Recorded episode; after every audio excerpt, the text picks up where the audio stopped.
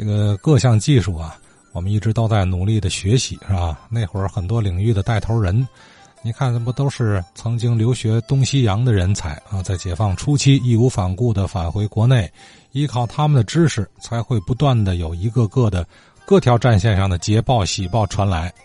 那么，在天津的冶金钢铁领域，陈凤镐先生当是其中一员大将。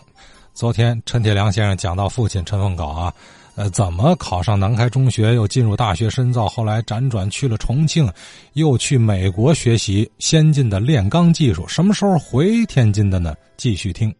一九四四年，我父亲陈凤镐，他参加了赴美进修考试，被录取了。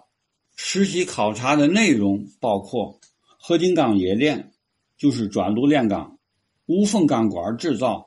和铁路铸钢件生产，可能有也是由于这祖辈家族的遗传吧，和少儿时代铁工厂的实践，还有大学时期所学的化学知识，以及哎在重庆钢铁厂工作的实践，我父亲很快就掌握了这项技术，哎，得到了导师的赏识，哎，那是也高薪挽留啊，但是我父亲。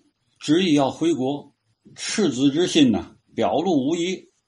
一九四六年冬天，我父亲陈凤镐回国到上海，因重庆中国兴业钢铁厂停产解散而失业了，只能在上海物资局供销处找了份临时性的工作。一九四七年回家探亲时，遇到了天兴制铁所资本家，邀请我父亲帮助建炼钢厂。一九四七年十月，天兴制铁所高文举、高文清、刘进臣、孙步雷、张学臣等集资发币一百个亿，筹建转炉炼钢厂，厂名为新兴钢厂股份有限公司，聘请我父亲陈文镐任经理兼厂长，并以技术入股，占股份一点五成，利润分成呢？是三七啊，是四六啊，父亲记不清了。预定合同完成以后，开始建厂，厂址在河西区解放南路与金河北道交口处南侧，就是后来的冶金实验厂。它的规模，建厂初期是两座高楼，两个转炉，当时属于国内最新技术。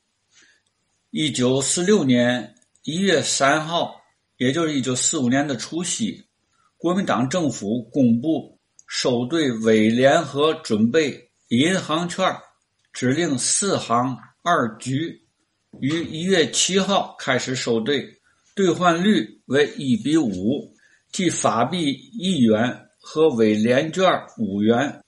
这个消息一公布，市场物价立刻扶摇直上。一九四六年。一月三号，面粉每斤一百二十五块到一百三十块，大米每斤一百二十块。到五月七号，面粉一斤三百二十五块，大米一斤三百八十块。四七年八月三十号，面粉一袋是二十一万八，大米每百斤是六十五万。到了一。一九四八年的二月，家家户户上街抢购粮食，玉米面每斤是九千六百块，面粉每一袋是八十五万。至四八年的七月，天津物价比抗战前上涨了六万倍，到年底达到了十四万倍。总之，自一九四五年八月十五号日本投降。到一九四九年一月解放，天津经济崩溃，民族工商业经历了一场大灾难。在这种情况下，炼钢厂筹建工程只完成了三分之一就停工了，大批的设备还没有安装调试，股东们很着急。这个时候，可想而知，我父亲陈凤镐压力有多大。是啊，这么难，可怎么办？咱们明儿接着听。